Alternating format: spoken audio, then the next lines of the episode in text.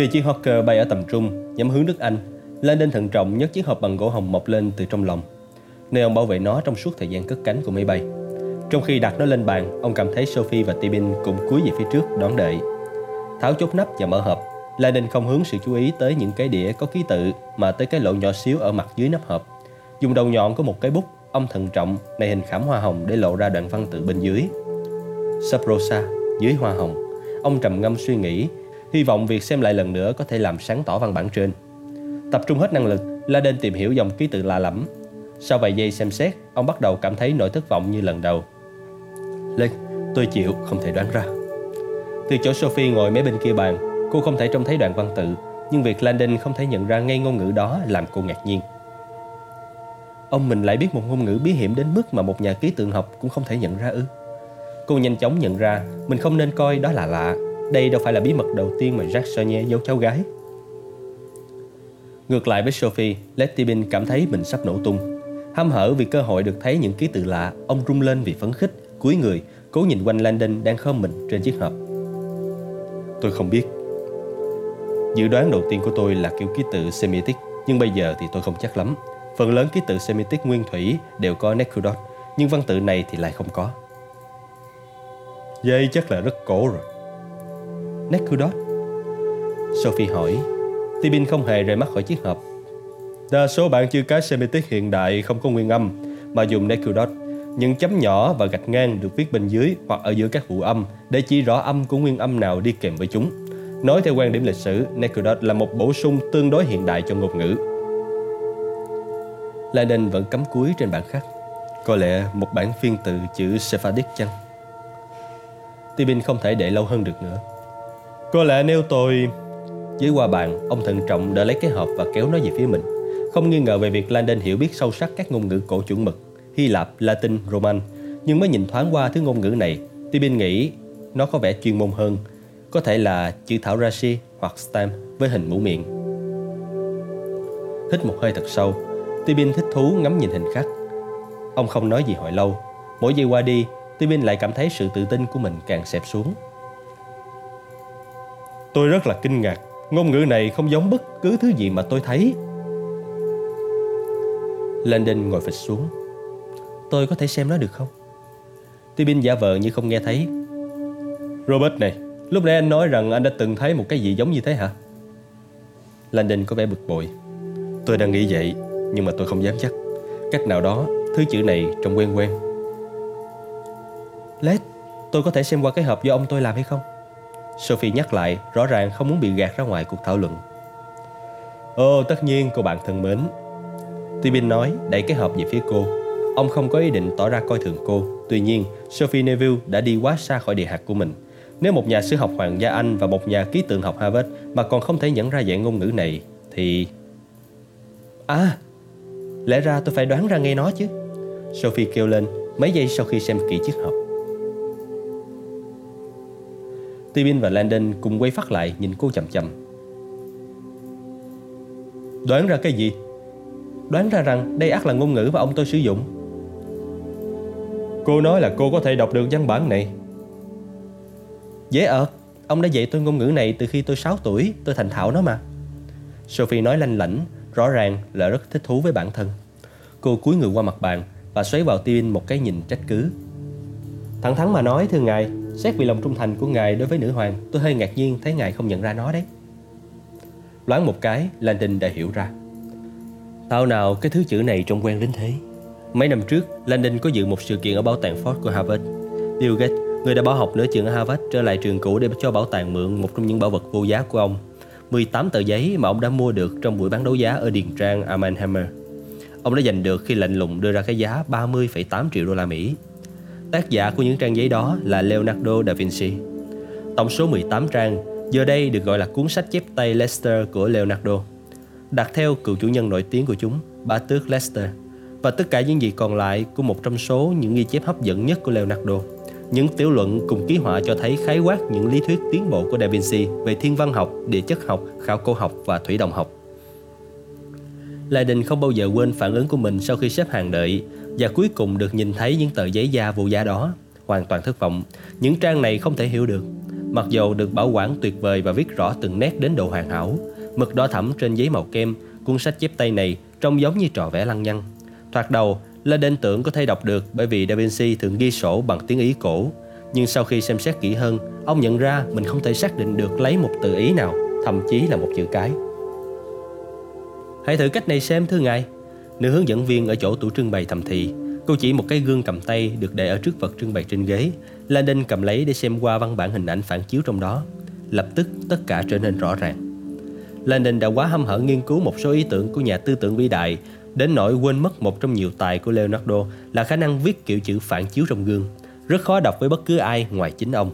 Các nhà sử học vẫn còn tranh luận xem Da Vinci đã viết theo cách này đơn giản là để giải trí hay để giữ cho mọi người khỏi dòm ngó qua vai ông và đánh cắp ý tưởng của ông. Nhưng vấn đề vẫn chưa ngã ngủ Da Vinci đã làm như ông thích. Sophie cười thầm khi thấy Robert hiểu ý cô. Tôi có thể đọc vài từ đầu tiên. Đó là tiếng Anh. Tibin thì vẫn còn lắp bắp. Cái gì đang diễn ra vậy? Chuyện duyên ngược Chúng ta cần một cây gương. La Đình nói. Không, không cần đâu. Tôi cá là cái vỏ này đủ mỏng. Cô nâng cái hộp bằng gỗ hồng mộc lên ánh sáng đèn trên tường Và bắt đầu xem xét mặt dưới nắp Ông cô không thể viết ngược được, Cho nên bao giờ ông cũng dùng mẹo bằng cách viết một cách bình thường Và sau đó lật tờ giấy để tô lại Suy đoán của Sophie là ông đã dùng phương pháp khắc lửa để viết chữ bình thường lên một lát gỗ và sau đó dùng máy mài mài mặt sau của lát gỗ cho đến khi nó mỏng như tờ giấy. Và những chữ khắc lửa có thể thấy được xuyên qua gỗ. Sau đó, đơn giản là ông lật sắp lát gỗ và đặt nó vào chỗ. Khi Sophie đưa cái nắp lại gần ngọn đèn, cô thấy mình đã đúng tia sáng rọi qua lớp gỗ mỏng và những dòng chữ xuất hiện đảo ngược ở mặt dưới chiếc nắp, lập tức trở nên đọc được. Là tiếng Anh, tiếng mẹ đẻ của mình. Tibin rền rỉ, đầu rũ xuống vì xấu hổ. Ở đằng sau máy bay, Remy Ledec cố sức để nghe qua tiếng động cơ đang rung ầm ầm nhưng vẫn không nghe thấy được đoạn đối thoại phía trước. Remy không thích cách tiến triển của sự việc, không một chút nào. Ông ta nhìn gã tu sĩ nằm dưới chân, Người đàn ông này vẫn nằm yên hoàn toàn như thể đành chấp nhận hay có lẽ đang lặng lẽ cầu nguyện để được giải thoát. Ở độ cao 5.000 mét trên bầu trời, Robert Landon cảm thấy thế giới vật chất như mờ dần khi tất cả suy nghĩ của ông đều tập trung vào bài thơ chiếu gương của Sonia hiện qua nắp hộp. Sophie nhanh chóng tìm thấy một tờ giấy và chép lại bằng chữ viết thường. Khi cô chép xong, ba người lần lượt đọc đoạn văn. Nó giống như một thứ ô chữ khảo cổ, một câu đố hứa hẹn tiết lộ cách mở hộp mật mã La Đinh chậm rãi đọc đoạn thư Một từ thông thái cổ giải thoát cuộn giấy này Và giúp ta giữ vẹn toàn dòng họ của nàng Một tấm bia tem lơ ca ngợi là chìa khóa Và Abbas sẽ tiết lộ sự thật cho người Trước khi Landon kịp ngẫm nghĩ xem mật khẩu cổ xưa mà đoạn thơ cố gắng tiết lộ là gì, ông đã cảm thấy một cái gì đó còn cơ bản hơn vang vọng trong lòng mình. Thể thơ ngũ bộ mười âm theo nhịp Arabic. Lenin đã thường xuyên gặp thể thơ này qua những năm tháng nghiên cứu về các hội kính ở khắp châu Âu, kể cả năm ngoái khi tiếp cận kho lưu trữ tư liệu bí mật của Vatican. Suốt hàng thế kỷ nay, thể thơ ngũ bộ 10 âm tiết theo nhịp Arabic đã trở thành thể thơ ưa thích của các văn nhân bọc trực ở khắp hành tinh, từ nhà văn thời cổ Hy Lạp, Achilles tới Shakespeare, Milton, Chaucer và Voltaire. Những tâm hồn quả cảm, những người chọn viết những bình luận xã hội của mình bằng một thể thơ mà nhiều người cùng thời tin là có những thuộc tính huyền bí, Thể thơ ngũ bộ theo nhịp iambic có nguồn gốc thế tục sâu xa. Thể thơ ngũ bộ theo nhịp iambic, hai âm tiết với sự nhấn âm ngược nhau, nhấn và không nhấn, dương và âm, một cặp cân bằng được sắp xếp thành những dãy năm, số năm cho hình sao năm cánh của Venus và tính nữ thiên liêng. Đó là thể thơ ngũ bộ và thơ bằng tiếng Anh. Tibin thốt lên quay sang Landon. Landon gật đầu. Tu viện Sion giống như nhiều hội kính khác ở châu Âu chống đối giáo hội đã xem tiếng Anh là ngôn ngữ châu Âu tinh khiết duy nhất trong nhiều thế kỷ. Không giống như tiếng Pháp, tiếng Tây Ban Nha và tiếng Ý có nguồn gốc Latin, tiếng mẹ đẻ của giáo hội, tiếng Anh, bị loại bỏ khỏi bộ máy tuyên truyền của Roma và do đó đã trở nên một thứ tiếng bí mật thiêng liêng đối với các hội kính có đủ học vấn để học nó. Bài thơ này đề cập tới không chỉ chén thánh mà cả các hiệp sĩ Templar và gia đình bị ly tán của Mary Magdalene. Chúng ta còn có thể đòi hỏi gì hơn nữa? Mật khẩu Nghe có vẻ như chúng ta cần một loại từ cổ thông thái nào đó Tần chú chăng? Ti Bình đoán liều, mắt lấp lánh Một từ gồm có 5 chữ cái là đề nghĩ cân nhắc số lượng khổng lồ những từ cổ có thể được coi là từ thông thái, chọn lọc từ các tụng ca huyền bí, những lời tiên tri chiêm tinh, những lời sấm của các hội kính, những câu thần chú Wicca, những câu thần chú ma thuật của người Ai Cập, những câu thần chú của người ngoại đảo. Danh sách đó lạc vô cùng tận. Mật khẩu này hình như có liên quan gì đó đến các hiệp sĩ temla Một tấm bia temla ca ngợi là chìa khóa. Lê, ngài là chuyên gia về các hiệp sĩ temla Ngài có ý tưởng gì hay không? Tibin im lặng vài giây rồi thở dài. Phải, một tấm bia hiển nhiên là vật để đánh dấu mộ. Có thể bài thơ đề cập đến một phiến đá mà các hiệp sĩ temla ca ngợi ở ngôi mộ của Magdalene. Nhưng điều này cũng chẳng giúp gì nhiều cho chúng ta, bởi vì chúng ta chẳng biết mộ của bà ấy ở đâu cả. Câu cuối nói rằng Abbas sẽ hé lộ sự thật. Tôi đã nghe thấy từ này, Abbas. Sophie nói. Tôi chẳng ngạc nhiên lắm. Chắc cô đã nghe thấy nó trong cuốn Những ẩn ý khó hiểu 101. Mật mã Abbas là một trong những mật mã cổ xưa nhất mà con người đã từng biết đến. Tất nhiên rồi. Hệ thống mã hóa Hebrew nổi tiếng. Mật mã Abbas thực ra là một phần trong khóa huấn luyện mật mã của Sophie. Mật mã này ra đời từ 500 năm trước công nguyên và đến bây giờ vẫn được dùng như một ví dụ tại lớp về cách cơ bản thay thế luân phiên. Là một dạng thức phổ biến trong tài liệu được mã hóa của người Do Thái, mật mã Atbash là một loại mật mã thay thế đơn giản dựa trên bảng chữ cái Hebrew gồm 22 ký tự chữ cái. Trong mật mã Atbash, chữ cái đầu tiên được thay thế bằng chữ cái cuối cùng – chữ cái thứ hai được thay thế bằng chữ cái kế tiếp chữ cái cuối cùng và cứ như vậy. Mật mã Atbash thật là thích hợp. Văn bản được mã hóa với hệ thống mật mã Atbash được tìm thấy ở cuộn giấy Kabbalah, vùng biển chết và thậm chí là cả kinh cựu ước. Các học giả Do Thái về chúc thư cổ và những nhà mặc khải thần linh vẫn đang tìm kiếm ý nghĩa ẩn giấu trong việc sử dụng mật mã này. Tu viện Sion chắc chắn sẽ coi mật mã Adbas như một phần trong những giáo huấn của họ. Vấn đề duy nhất là chúng ta không có bất cứ cái gì để áp dụng mật mã này. Tibin thở dài. Chắc chắn là phải có một từ mật mã trên tấm bia. Chúng ta phải tìm ra tấm bia được các hiệp sĩ Templar ca ngợi. Qua vẻ nghiêm nghị trên mặt Landon, Sophie cảm thấy việc tìm tấm bia của các hiệp sĩ Templar sẽ không phải là một thành tích nhỏ.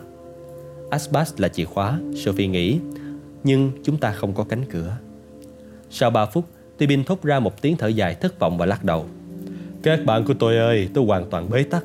Hãy để tôi suy nghĩ thêm về điều này trong lúc tôi kiếm vài thứ ăn vặt và kiểm tra Remy cùng vị khách của chúng ta. Ông đứng dậy và tiến về đằng sau máy bay. Sophie cảm thấy mệt mỏi khi cô nhìn ông đi. Bên ngoài cửa sổ máy bay, bóng tối trước bình minh vẫn ngự trị. Sophie cảm thấy như mình lạc trong không gian và không biết sẽ hạ cánh xuống đâu. Vốn từ bé đến lớn đã quen giải những câu đố của ông mình. Cô cảm thấy khó chịu khi mà ngay lúc này đây, bài thơ chứa đựng thông tin nằm ra trước mắt họ mà họ không nhìn ra. Ở đây còn cái gì nữa chứ Cô tự nhủ Tàn ẩn rất tài tình Nhưng dù sao vẫn hiện diện Tâm tư cô còn bị một nỗi sợ hãi khác quấy rối Cái mà chung cuộc họ tìm thấy bên trong hộp mật mã Có thể không chỉ đơn giản là bản đồ dẫn tới chén thánh Mặc dù Tibin và Landon tin rằng sự thật nằm ngay trong viên đá cẩm thạch hình trụ Nhưng Sophie đã chơi trò săn tìm báu vật của ông mình quá đủ để hiểu rằng Jacques Chenier không bao giờ dễ dàng từ bỏ bí mật của mình Nhân viên kiểm soát không lưu ca đêm của sân bay Bosch đang gà gật trước màn hình radar trống trơn thì viên đại úy cảnh sát tư pháp đập cửa phòng. Chiếc phản lực của Tibin. Nó đi đâu? Beju Fache quát ông sòm, xăm xăm bước vào đài quan sát nhỏ. Phản ứng ban đầu của người kiểm soát viên là một cố gắng yếu ớt. Ấp a ấp úng nhằm bảo vệ sự riêng tư của vị khách hàng người Anh, một trong những khách hàng đắt giá nhất của sân bay. Cố gắng này đã thất bại thảm hại. Được thôi, tôi sẽ bắt giữ anh vì đã cho phép một chiếc máy bay tư cất cánh mà không đăng ký lịch trình bay. Fajer ra hiệu cho một sĩ quan khác. Người này tiến lại với chiếc còng tay và kiểm soát viên không lưu cảm thấy trào lên một nỗi sợ hãi. Anh ta nghĩ đến một bài báo bàn về chủ đề Đại úy cảnh sát quốc gia là một người anh hùng hay một mối đe dọa. Câu hỏi đó vừa được giải đáp. Khoan khoan, tôi có thể nói với ông điều này. Người kiểm soát viên nghe thấy giọng mình thẳng thốt khi nhìn thấy chiếc còng. Ông Letty Bin thường bay tới London để trị bệnh. Ông ta có một nhà chứa máy bay ở sân bay Biggin Hill Executive ở Kent. Nó ở ngoài ô London. Fache vẫy tay ra hiệu cho người cầm chiếc cọc lui ra. Biggin Hill là đích đến của ông ta đêm nay sao? Tôi tôi không biết. Máy bay đã xuất phát theo hướng như mọi khi và liên lạc radar lần cuối cùng cũng chỉ tới Vương quốc Anh. Biggin Hill là một phỏng đoán cực kỳ hợp lý rồi. Có những người khác cùng lên máy bay hay không? Tôi thề là tôi không có cách nào để biết điều này nhưng khách hàng của tôi có thể đi thẳng tới nhà chứa máy bay của họ và chất hàng tùy ý. Ai cùng lên máy bay là trách nhiệm của nhân viên hải quan ở phòng lễ tân sân bay. Pache xem đồng hồ và nhìn ra những máy bay đậu rải rác trước nhà ga. Nếu đi tới Biggin Hill thì bao lâu sẽ hạ cánh? Nhân viên kiểm soát lật lại sổ ghi. Đó là một chuyến bay ngắn. Máy bay của ông ta có thể hạ cánh vào khoảng 6 giờ 30 15 phút nữa tính từ bây giờ. Chè câu mày và quay về phía một trong những cộng sự của mình. Sắp xếp chuyến bay cho tôi. Tôi sẽ bay tới London và liên lạc với cảnh sát địa phương ở Kent cho tôi. Đừng liên lạc với MI5 của anh. Tôi muốn chuyện này thật kín đáo Cảnh sát địa phương Kent thôi. Nói với họ là tôi muốn chuyến bay của Tibin được phép hạ cánh. Sau đó tôi muốn nó bị bao vây trên đường băng. Không ai được rời khỏi máy bay cho đến khi tôi tới. Là đình nói nhìn Sophie ngồi đối diện với mình trong cabin của chiếc Hawker Cô lặng lẽ quá. Tôi chỉ mệt thôi, Vì bài thơ nữa. Tôi không biết. La Đình cũng cảm thấy giống như vậy. Tiếng động cơ ro ro và nhịp đu đưa nhẹ nhẹ như ru ngủ, Và đầu ông vẫn dần giật ở chỗ bị gã thầy tu đánh. Tibin vẫn còn ở đằng sau máy bay. La Đình quyết định tận dụng cơ hội một mình với Sophie Để nói với cô về một điều đã và đang làm ông suy nghĩ. Tôi nghĩ mình biết một phần lý do khiến ông cô sắp đặt cho chúng ta đến với nhau này. Tôi nghĩ có điều gì đó ông cô muốn tôi giải thích cho cô. Lịch sử về chén thánh và Mary Magdalene vẫn là chưa đủ sao? La Đình cảm thấy phân vân không biết tiếp tục thế nào. Sự rạn nứt giữa hai ông cháu, đó là lý do khiến cô đã không nói chuyện với ông trong suốt 10 năm qua. Tôi nghĩ có lẽ ông cô hy vọng tôi có thể giải được mối bất hòa ấy bằng cách nói cho cô biết điều gì đã chia rẽ hai ông cháu. Sophie vặn vẹo người trên ghế. Tôi chưa kể với anh chuyện gì đã làm chúng tôi xa nhau mà. La Đinh nhìn cô chăm chú Cô đã chứng kiến một lễ thức giới tính có đúng không? Làm sao, làm sao mà anh biết điều đó? Sophie, cô đã từng nói với tôi rằng cô đã chứng kiến sự việc gì đó làm cô tin rằng ông cô ở trong một hội kính. Và điều cô nhìn thấy đủ làm cô sáo đảo đến mức không nói chuyện với ông cô từ đó. Tôi biết khá nhiều về các hội kính, cũng không cần đến bộ óc của Da Vinci để đoán ra cô đã nhìn thấy cái gì đâu. Sophie nhìn đăm đăm. Nó thường diễn ra vào mùa xuân Thời gian vào khoảng xuân phân giữa tháng 3 Tôi có được kỳ nghỉ xuân ở trường đại học. Tôi về nhà sớm một vài ngày. Cô có muốn kể cho tôi nghe chuyện đó hay không? Tôi không muốn. Tôi không biết mình nhìn thấy cái gì nữa. Cô đột ngột quay về phía Landon, Đôi mắt rưng rưng xúc động. Ở đó có cả đàn ông và phụ nữ hiện diện đúng không? Sau một nhịp, cô gật đầu. Mặc đồ trắng và đen. Cô lau nước mắt rồi gật đầu dường như cởi mở hơn một chút. Phụ nữ mặc váy trắng mỏng với giày vàng, họ cầm những quả cầu vàng. Đàn ông mặc áo dài thắt ngang lưng màu đen, đi giày đen. Landon ráng che giấu sự xúc động của mình. Tuy nhiên, ông không tin nổi điều gì đang nghe thấy. Sophie Neville đã vô tình chứng kiến một nghi lễ thiêng liêng có lịch sử 2.000 năm. Họ đeo mặt nạ, mặt nạ không phân biệt giới tính. Ông hỏi cố gắng giữ giọng bình tĩnh. Phải, tất cả mọi người những chiếc mặt nạ y hệt nhau Trắng cho phụ nữ, đen cho đàn ông. La Đinh đã từng đọc bản mô tả nghi lễ này Và hiểu gốc rễ huyền bí của nó. Nó được gọi là Hieros Gamos. Nó có từ cách đây hơn 2.000 năm. Các tu sĩ Ai Cập, nam và nữ Thường xuyên tiến hành nghi lễ này Để tôn vinh sức mạnh sinh sản của nữ giới.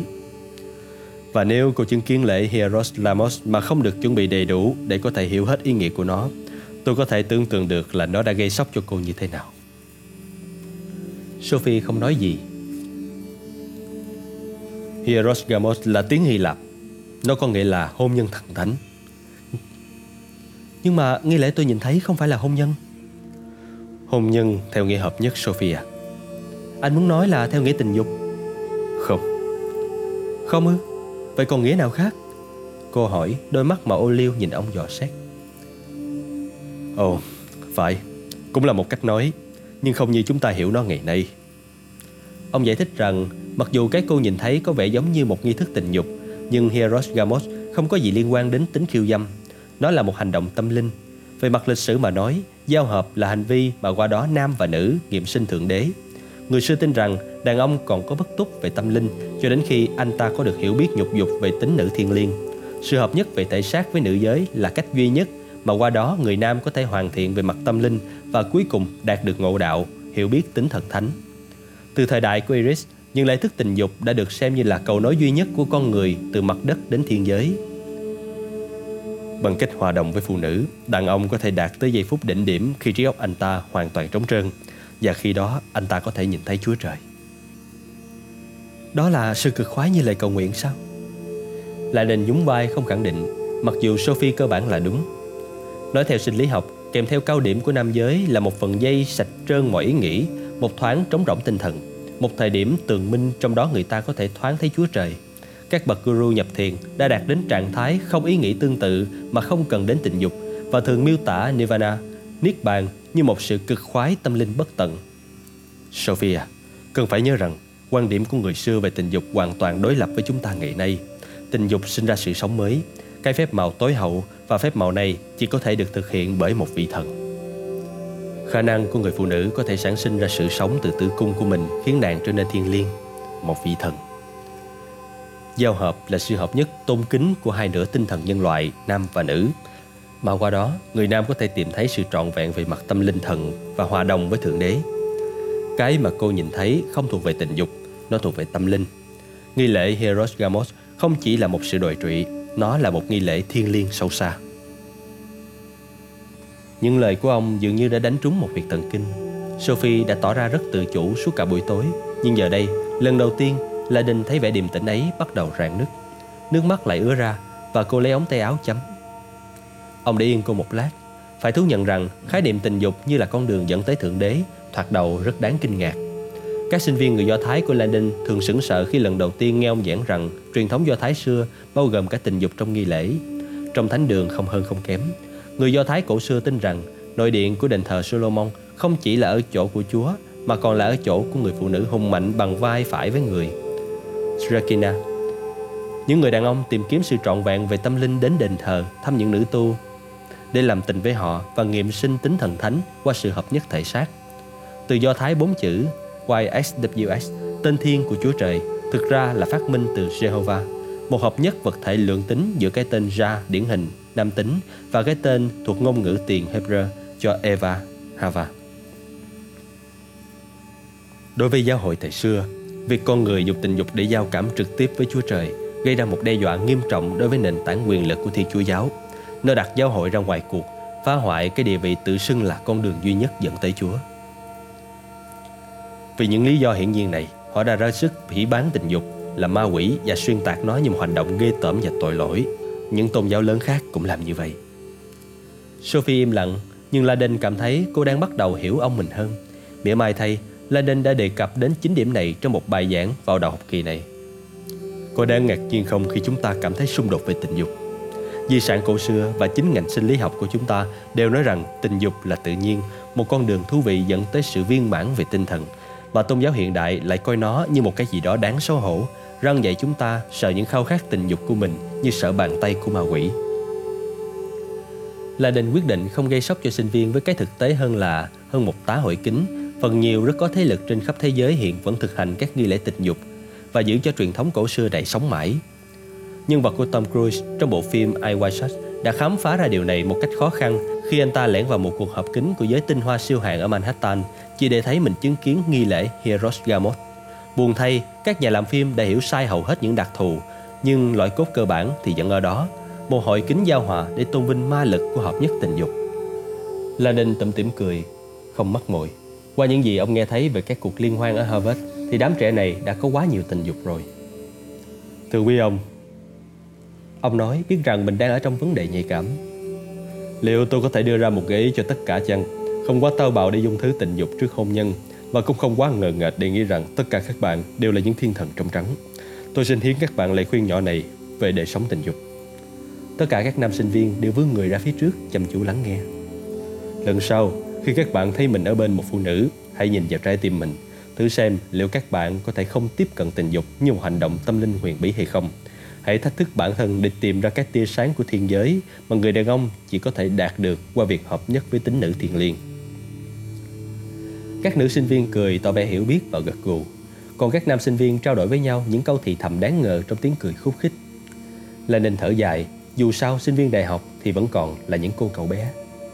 Sophie cảm thấy lạnh khi cô áp trán vào cửa sổ máy bay Và đờ đẫn nhìn vào khoảng không, Cố gắng suy ngẫm những gì Landon vừa nói với cô. Cô cảm thấy một nỗi hối tiếc mới trào lên trong lòng. Mười năm, Cô hình dung lại hàng chồng thư không mở ra Mà ông cô đã gửi cho mình.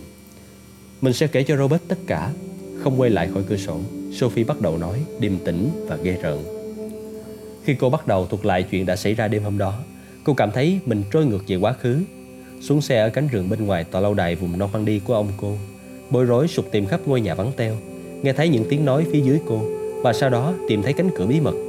Cô lần xuống chiếc cầu thang đá, từng bước một, vào trong cái hang ở tầng hầm. Cô thấy không khí có mùi vị đất, mát và dịu nhẹ. Đó là vào tháng 3. Trong bóng tối, nơi cô nấu mình trên cầu thang, cô dõi theo những người lạ lắc lư, cầu kinh trong ánh nến màu da cam bập bùng. Mình đang mơ, Sophie tự nhủ. Đây là một giấc mơ, có thể là cái gì khác được chứ. Nữ và nam đứng xen kẽ, đen trắng, đen trắng. Những tà áo dài nữ đẹp và mỏng dính rập rờn khi họ dơ cao trong tay phải quả cầu vàng và kêu lên đồng thanh. Ta đến cùng con trong sự khởi đầu, trong ánh bình minh của tất cả những gì thiên liêng. Ta sinh ra con từ tử cung trước khi một ngày mới bắt đầu. Đám phụ nữ hạ thấp quả cầu của họ và tất cả mọi người lắc lư từ đằng sau ra đằng trước như thể nhập động. Họ đang cúng bái một cái gì đó ở tâm hồn tròn. Họ nhìn cái gì vậy? Tiếng cầu kinh lúc này dồn dập lên to hơn và nhanh hơn. Người nữ ngươi nhìn ngắm chính là tình yêu. Đám phụ nữ sướng lên lại giơ cao quả cầu. Đám đàn ông đáp lại, nàng trú ngụ trong vĩnh cửu. Tiếng cầu lại trở nên đều đặn liên tục, nhanh như sấm rền, nhanh hơn. Những người tham dự bước vào trong và quỳ xuống. Trong khoảnh khắc đó, cuối cùng Sophie cũng thấy họ đang nhìn cái gì. Trên một bàn thờ thắp trang hoàng lộng lẫy ở giữa vòng tròn, một người đàn ông đang nằm. Ông ta hoàn toàn khỏa thân, được đặt nằm ngửa và đeo mặt nạ đen. Sophie lập tức nhận ra thân thể và vết bớt trên vai ông. Cô suýt hỏa khóc. Chỉ riêng hình ảnh đó đã đủ làm Sophie bàng hoàng không tin được. Vậy mà còn nhiều thứ hơn thế nữa. Cưỡi trên người ông cô là một phụ nữ trần truồng đeo mặt nạ trắng, mái tóc bạch kim dày xòa xuống sau lưng. Cơ thể cô ta phấp pháp, còn xa mới đến mức hoàn hảo. Và cô ta đang uốn éo theo nhịp kinh cầu, làm tình với ông của Sophie. Sophie muốn quay đi và bỏ chạy, nhưng không thể những bức tượng đá của căn phòng hang động như cầm cô khi bài kinh cầu ré lên tới cao độ như phát sốt. Vòng tròn những người tham gia lúc này gần như đang hát. Tiếng ồn cứ to dần lên tới mức điên cuồng. Với một tiếng gầm rú đột ngột, toàn bộ căn phòng như bùng nổ đến cao trào. Sophie không thở được. Cô nhận ra mình đang nức nở không ra tiếng. Cô quay lại loạn choạng bước lặng lẽ lên cầu thang, ra khỏi ngôi nhà và run rẩy lái xe quay về Paris. Chiếc máy bay cánh quạt thuê đang bay ngang qua những ánh đèn sáng lấp lánh của Monaco khi Arin Garosa chấm dứt cuộc nói chuyện điện thoại với Fache lần thứ hai. Ông lại với lấy cái túi nôn nhưng cảm thấy quá kiệt sức đến không còn buồn nôn nữa. Thôi thì cứ để nó xong bén đi. Tin tức cập nhật nhất của Fache dường như không lường nổi. Đêm nay hầu như chẳng có gì ra sao cả. Chuyện gì đang diễn ra? Mọi thứ rối tình rối mù. Ngoài tầm kiểm soát, mình đã đẩy Silas vào việc gì thế này? Mình đã đẩy bản thân vào cái gì thế này? Đôi chân run rẩy, Arin Garosa đi tới buồng lái.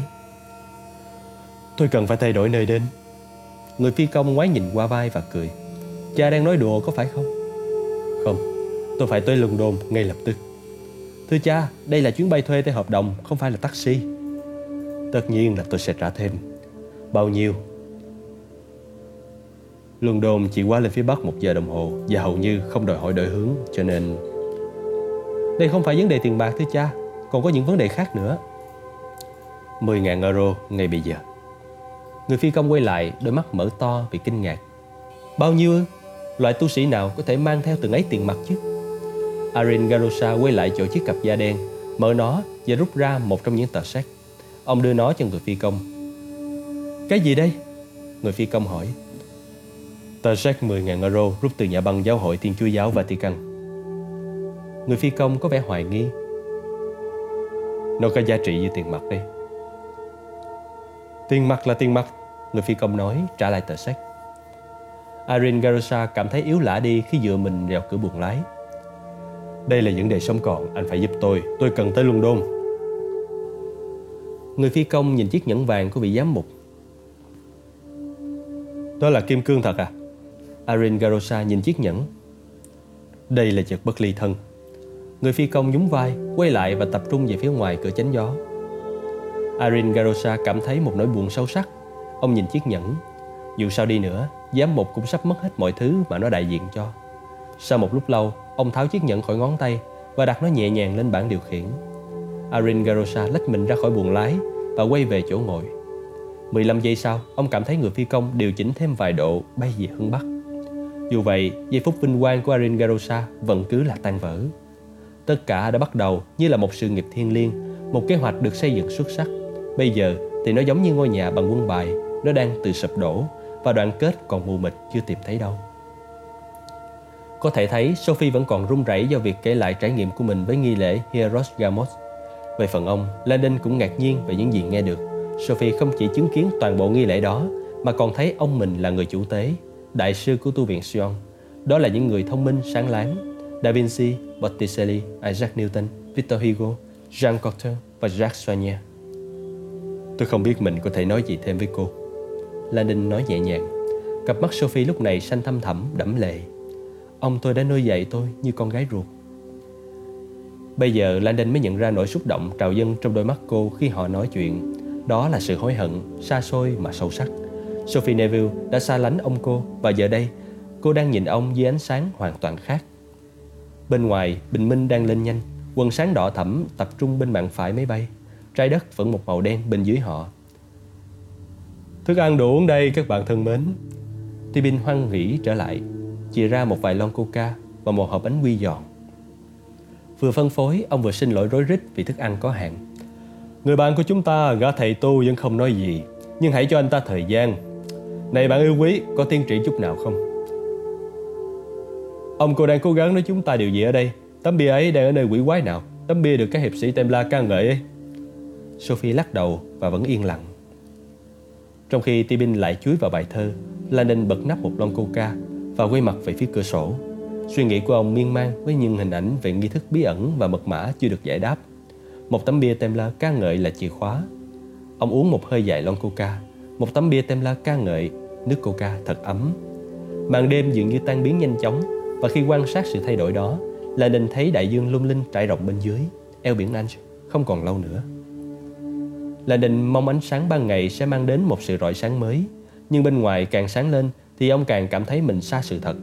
Ông nghe thấy nhịp điệu của thể thơ năm ngũ bộ Iambic và tiếng tụng ca, nghi lễ Hieros Gamos và các nghi lễ thiên nhiên khác lẫn với tiếng ầm ĩ của máy bay phản lực. Một tấm bia temla ca ngợi. Máy bay lại bay trên đất liền khi một tia sáng lé lên trong đầu ông. Là định đặt lon coca xuống. Chắc các vị không tin đâu. Tấm bia temla tôi đã đoán ra rồi. Tibin tròn xe mắt Cái gì? Anh biết tấm bia ở đâu hả? Không phải ở đâu mà là cái gì Sophie rướn người lên để nghe Tôi nghĩ tấm bia Headstone phải hiểu theo nghĩa đen của từ Stonehead nghĩa là đầu đá. Laden giải thích thưởng thức niềm phấn khích quen thuộc trước mỗi đột phá về học thuật. Không phải là cái để đánh dấu mộ, một đầu đá. Sophie cũng có vẻ bối rối.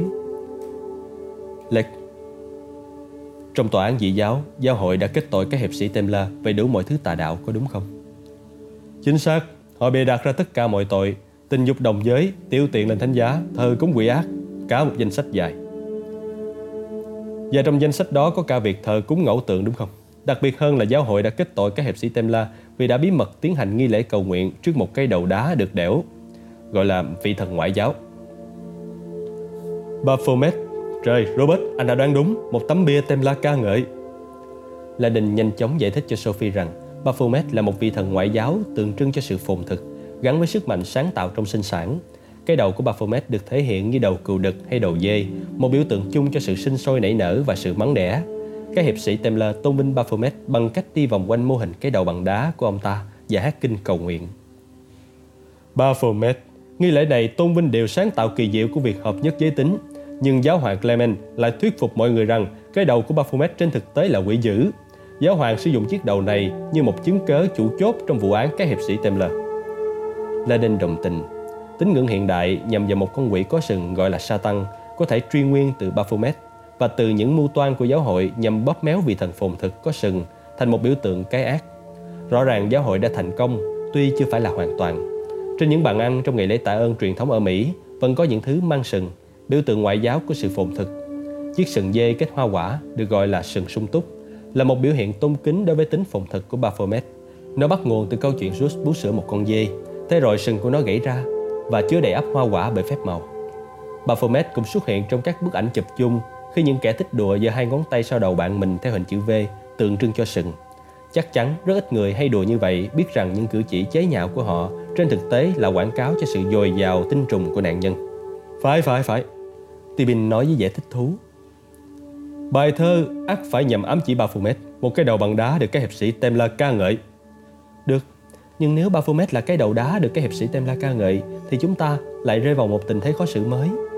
Baphomet có 8 chữ cái, hiện nay chúng ta chỉ có chỗ cho 5 chữ cái thôi. Sophie chỉ vào cái đĩa của hộp mật mã. Tibin cười toát miệng. Bạn thân mến, đó chính là chỗ mật mã Atbat phát huy tác dụng đấy. Là đình thắng phục, Tibin vừa viết ra xong toàn bộ 22 chữ cái của bản chữ cái Hebrew theo trí nhớ. Đành rằng ông đã dùng ký tự La Mã tương đương thay vì chính chữ cái Hebrew. Tuy nhiên, giờ đây ông đọc qua chúng với cách phát âm không chút sai sót. Tibin lâu tráng và tiếp tục. Trong chính tả Hebrew chính thức, nguyên âm không được viết ra. Do đó, khi chúng ta dùng chữ cái Hebrew để viết ra từ Bahomet, nó sẽ mất đi ba nguyên âm và chúng ta còn lại năm chữ cái. Tibin gật đầu và bắt đầu viết lại. Được, đây là Baphomet, viết đúng chính tả bằng chữ cái Hebrew. Tôi sẽ phát luôn cả những nguyên âm khuyết diện để cho rõ ràng hơn. Tất nhiên, hãy nhớ rằng tiếng Hebrew thường được viết theo chiều hướng ngược lại, nhưng chúng ta có thể dễ dàng sử dụng mật mã Atbash theo cách này. Bước tiếp theo, tất cả những gì chúng ta phải làm là tạo ra cách sắp xếp thay thế bằng cách viết lại toàn bộ bảng chữ cái theo trật tự đảo ngược với bảng chữ cái ban đầu. Có một cách dễ hơn. Sophie nói, lấy bút từ tay Tibin. Nó hiệu nghiệm đối với mọi mật mã thay thế phản chiếu, kể cả mật mã Abbas. Một mèo nhỏ tôi học được ở Royal Holloway. Sophie viết nửa bảng chữ cái đầu từ trái qua phải, sau đó từ bên dưới, viết phần còn lại của bảng chữ cái từ phải qua trái. Người giải mật mã gọi nó là phone over, giảm nửa phần phức tạp nhưng lại rõ ràng gấp đôi. Tibin nhìn bản kẻ bằng tay của cô và cười khúc khích. Cô đã đúng, rất vui được thấy là các chàng trai Holloway đã làm tốt công việc của họ. Nhìn vào ma trận thay thế của Sophie, Landon cảm thấy một nỗi rộn ràng mỗi lúc một tăng mà ông nghĩ có thể sánh với nỗi rộn ràng của các nhà học giả khi lần đầu tiên họ dùng mật mã Abbas để giải mã bí mật Sesat. Một bí mật mà giờ đây đã trở nên nổi tiếng. Suốt nhiều năm, các học giả và tôn giáo đã rất bối rối khó hiểu những chỗ trong kinh thánh quy chiếu đến một thành phố mang tên là Sussex Thành phố này không xuất hiện trên bất cứ bản đồ hay bất cứ tài liệu nào, nhưng lại được đề cập đến trong sách của Jeremiah, vị vua của Sesat, thành phố Sesat, nhân danh Sesat. Cuối cùng, một học giả đã áp dụng mật mã Atbas vào từ này và kết quả công việc của ông là mọi người ngỡ ra. Mật mã tiết lộ rằng Sesat thực tế là một từ mã hóa cho thành phố rất nổi tiếng khác. Quá trình rất đơn giản. Thành phố bí ẩn Sesat được tiết lộ là thành phố Babel và tiếp đó một phong trào rộ lên như điên xem xét lại kinh thánh trong vòng nhiều tuần. Nhiều từ mật mã Atbas đã được phát hiện trong kinh cựu ước phơi bày vô số ý nghĩa ẩn dấu mà các học giả cũng không biết là có ở đó. Chúng ta đang đến gần. Landon thì thầm, không thể kiểm soát niềm phấn khích của mình. Vài phân nữa Robert à. Tibin nói, ông ngước nhìn Sophie và cười. Cô đã sẵn sàng chưa? Cô gật đầu. Được rồi. Baphomet trong ngôn ngữ Hebrew không nguyên âm viết là BPVMT. Bây giờ chúng ta chỉ cần đối chiếu với ma trận thay thế Atbas để dịch những từ này sang mật khẩu năm chữ của chúng ta. Tim Laden đập thình thịch, ánh mặt trời đang tràn qua cửa sổ. Ông nhìn vào bản ma trận đối chiếu của Sophie và chậm rãi thay thế. Tibin cười toe toét như một cậu học sinh trong mùa Giáng sinh. Và mật mã Abbas đã hé lộ. Chúa ơi! Gương mặt ông trắng bệch đi. Landon ngẩng đầu lên. Có chuyện gì không ổn vậy? Sophie hỏi. Cô không tin được đâu, đặc biệt là với cô. Ông định nói gì chứ? Điều này thật là tài tình, cực kỳ tài tình. Steven viết lại trên giấy. Nổi trống lên, đây là mật khẩu của quý vị. Ông dơ cho họ thấy cái mà ông đã viết. SVPYA. Sophie cao mặt. Nó là cái gì chứ? Landon cũng không nhận ra. Giọng Tibin như rung lên vì kính sợ. Bạn à, đây thật sự là một từ thông thái cổ xưa. Landon đọc lại những chữ đó một từ thông thái cổ giải thoát cuộn giấy này. Lát sau, ông hiểu ra, ông đã không thấy điều này tới. Một từ thông thái cổ. Tibin cười. Theo nghĩa đen luôn đấy. Sophie nhìn từ này và sau đó nhìn địa chữ. Ngay lập tức, cô nhận ra là Landon và Tibin đã không thấy một trục trặc nghiêm trọng. Khoan, đây không thể là mật khẩu. Hộp mật mã không hề có chữ SH trên đĩa. Nó dùng bản chữ cái là mã truyền thống mà. Đọc từ này lên đi. Hãy nhớ hai điều. Trong ngôn ngữ Hebrew, ký tự cho âm SH cũng có thể được phát âm như S phụ thuộc vào trọng âm, cũng như chữ cái P có thể đọc là F. Cô nghĩ và bối rối. Thiên tài, chữ cái V thường thay thế cho nguyên âm O. Sophie nhìn lại vào các chữ cái, cố đọc lên thành âm chuẩn. So, Sophia. Cô nghe thấy tiếng của chính mình và không thể tin vào cái mình vừa thốt ra. Sophia, chữ này phát âm như Sophia. La Ninh gật đầu. Phải, Sophia nghĩa đen là thông thái trong tiếng Hy Lạp. Tên gốc của cô, Sophie, là một từ thông thái. Sophie bỗng nhớ ông mình gia giết. Ông đã mã hóa viên đá đỉnh vòm của tu viện Sion bằng tên của mình. Cổ họng cô nghẹn lại. Tất cả dường như rất hoàn hảo. Nhưng khi cô quay lại nhìn vào năm đĩa chữ trong hộp mật mã, cô nhận thấy vẫn còn điều gì đó không ổn. Nhưng mà khoan đã, Sophia có 6 chữ cái lận.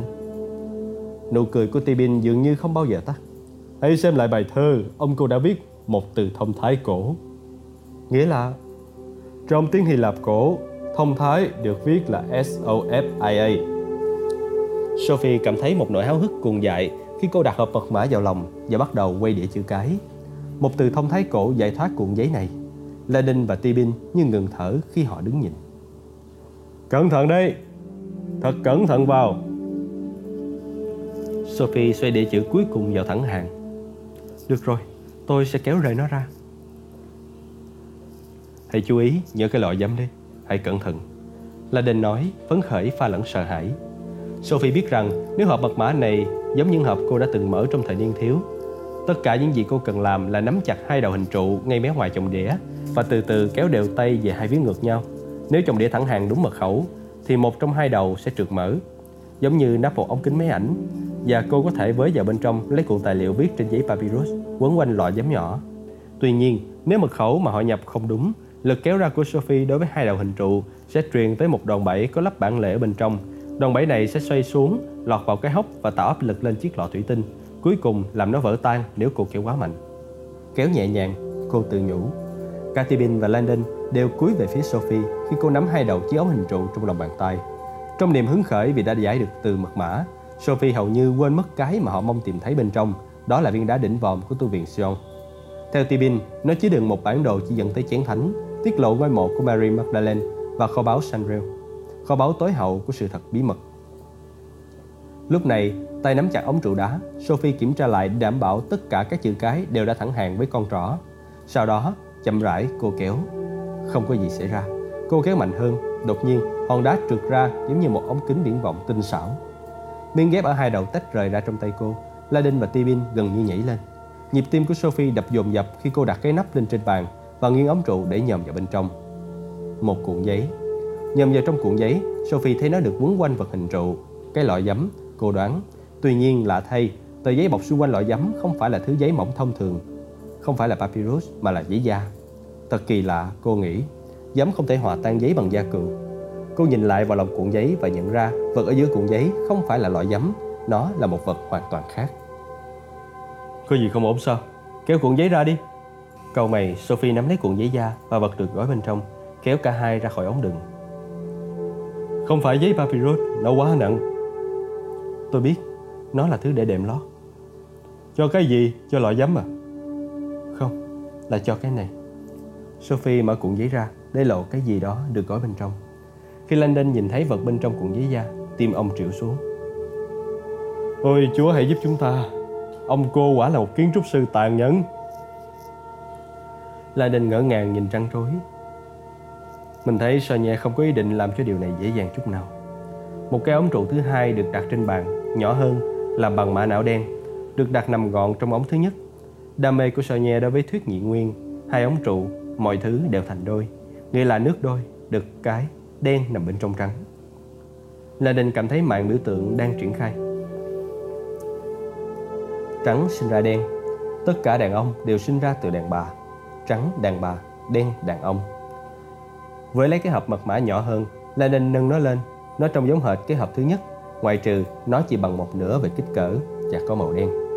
Ông nghe thấy tiếng ung ột quen thuộc, có vẻ như cái loại giấm mà họ đã nghe trước đây nằm bên trong cái ống trụ nhỏ này. Tốt rồi Robert, các bạn sẽ hài lòng khi nghe thấy rằng chí ít chúng ta cũng đang bay đúng hướng. Landon xem xét miếng giấy da này. Đó là bốn câu thơ khác được viết bằng một kiểu chữ hoa Mỹ, lại là thể thơ ngũ bộ iambic. Bài thơ thật bí hiểm, nhưng Landon chỉ cần đọc câu đầu tiên cũng thấy được rằng kế hoạch của Tibin bay tới Anh là đắc sách. Ở London, yên nghĩ một hiệp sĩ được giáo hoàng mai táng. Phần còn lại của bài thơ hàm ý rằng mật khẩu để mở cái ống trụ thứ hai có thể được tìm thấy bằng cách đến thăm ngôi mộ của hiệp sĩ này ở đâu đó trong thành phố. Đình náo nước quay về phía Tibin. Ngài có biết bài thơ này nhắc đến hiệp sĩ nào hay không? Tuyệt đối không, nhưng tôi biết đích xác chúng ta nên tìm ở hầm mộ nào. Vào lúc đó, cách 15 dặm, sáu chiếc xe cảnh sát ở Kent phóng rất nhanh trên những con phố ẩm ướt mưa, hướng về phía sân bay Biggin Hills. Trung úy Colette tự rót cho mình một ly Pierre từ tủ lạnh của Tibin và sải bước qua phòng khách trở ra ngoài. Thay vì theo pha xe tới London là hiện trường hành động, giờ đây anh phải làm vú em trong coi đội PTS đang trải qua khắp Chateau Village. Cho tới giờ, các bằng chứng họ phát hiện được không giúp ích gì cho lắm. Một viên đạn găm trên sàn nhà, một tờ giấy với các biểu tượng được vẽ nguệch ngoạc kèm theo những từ lưỡi dao và thắt lưng hành xác và một dây lưng có ngạnh đẫm máu mà PTS nói với Collect rằng nó gắn liền với giáo đoàn Thiên Chúa giáo bảo thủ Opus Dei. Nhóm này gần đây đã gây chấn động khi một chương trình tin tức vạch trần việc họ tuyển mộ người rất hung hãn ở Paris. Collect thở dài, chúc may mắn để hiểu ra được cái mớ hỗn tạp này. Đi theo hành lang sang trọng, Collect bước vào phòng khiêu vũ rất rộng, nơi người kiểm tra chính của PTS đang vật lộn thu thập dấu vân tay. Anh ta là một người to béo, mặc quần có dây đeo. Có gì không? cô Lét bước vào và hỏi. Người kiểm tra lắc đầu. Không có gì mới, nhiều bộ dấu tay khớp với những dấu tìm được khắp ở phần còn lại của ngôi nhà. Dấu tay trên chiếc đai hành xác thì sao? Interpol vẫn đang làm việc, tôi đã nạp vào máy vi tính tất cả những thứ chúng ta tìm thấy. Colette chỉ vào hai cái túi đựng bằng chứng đã niêm phong ở trên bàn. Còn những thứ này thì sao? Người kia nhún vai. Sức mạnh của thói quen, tôi bỏ vào túi tất cả những gì có vẻ đặc biệt. Colette bước lại. Đặc biệt? Thật là một người anh kỳ lạ, nhìn cái này mà xem. Anh ta lục trong các túi đựng vật chứng và chọn ra một thứ đưa cho Colette. Bức ảnh thể hiện cổng chính của một thánh đường theo kiến trúc Gothic, một cổng tò vò truyền thống với những chỗ hõm hẹp dần lại qua nhiều lớp có gờ nối tới một khung cửa nhỏ. Colette nghiên cứu bức ảnh và hỏi lại. Đây là thứ đặc biệt hả? Lật lại đi. Ở mặt sau tấm ảnh, Colette thấy những ghi chú ngoạch ngoạc bằng tiếng Anh, mô tả gian giữa trống và dài của một nhà thờ lớn như là một sự bí mật bày tỏ lòng tôn kính đối với tử cung của người đàn bà. Điều này thật lạ lùng. Tuy nhiên, lời ghi chú mô tả cửa vào và cửa ra của một thánh đường. Mới là cái làm anh giật mình. Này, ông ta nghĩ cửa vào thánh đường là biểu hiện cái cái của đàn bà hả? Người nhân viên kiểm tra gật đầu. Đầy đủ cả mép âm hộ lẹm vào cả một cái âm vật nhỏ xinh bên trên khung cửa đó kìa. Kiểu như khiêu gợi ta muốn quay trở về nhà thờ vậy. Colette cầm chiếc túi đựng vật chứng thứ hai lên. Qua lớp nhựa, anh có thể nhìn thấy một tấm ảnh lớn, có vẻ như là tài liệu cổ. Trên đầu bức ảnh ghi Le Doge Secret Cái gì đây? Colette hỏi Tôi không biết Ông ta có những bản sao như vậy ở khắp nhà Nên tôi cho nó vào trong túi luôn Colette nghiên cứu tài liệu này Trung úy Một nhân viên thò đầu vào Tổng đài có một cú điện thoại khẩn cho đại úy Fache Nhưng họ không liên lạc được với đại úy Ông có nhận điện hay không? Colette quay trở lại nhà bếp và nhận cuộc gọi Đó là Andre Venet Âm sắc tao nhã của ông chủ nhà băng không đủ để che đậy sự căng thẳng trong giọng nói của ông. Tôi nghĩ đại úy Fache nói là sẽ gọi điện cho tôi, nhưng tôi vẫn chưa nhận được tin tức gì từ ông ta. Đại úy đang bận, tôi có thể giúp gì cho ngài chứ? Người ta cam đoan với tôi rằng tôi sẽ được cập nhật về diễn tiến công việc của các ông trong đêm nay. Trong khoảnh khắc, Colette nghĩ anh đã nghe thấy giọng nói của người đàn ông này ở đâu đó, nhưng không xác định được cụ thể.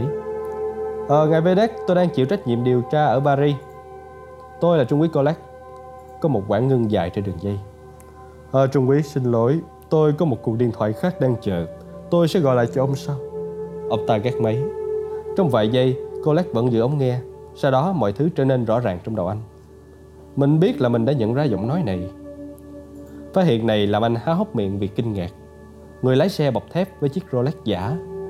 Bây giờ thì Colette mới hiểu tại sao ông chủ nhà băng lại vội vã cướp máy như vậy. Vernet đã nhớ ra cái tên Trung úy Colette người sĩ quan mà ông ta đã nói dối trắng trợn hồi đầu tối nay. Colette ngẫm nghĩ về mối liên quan của diễn biến kỳ lạ này. Vernet có dính líu. Theo bản năng, anh biết mình nên gọi cho Fache. Theo cảm tính, anh biết sự khám phá may mắn này sẽ là thời điểm để anh tỏa sáng. Ngay lập tức, anh gọi cho Interpol và yêu cầu tất cả những thông tin mà họ có thể tìm thấy về nhà băng ký thác Zurich và chủ tịch của nó, Andre Vedek. Tắt dây an toàn, chúng ta sẽ hạ cánh sau 5 phút nữa.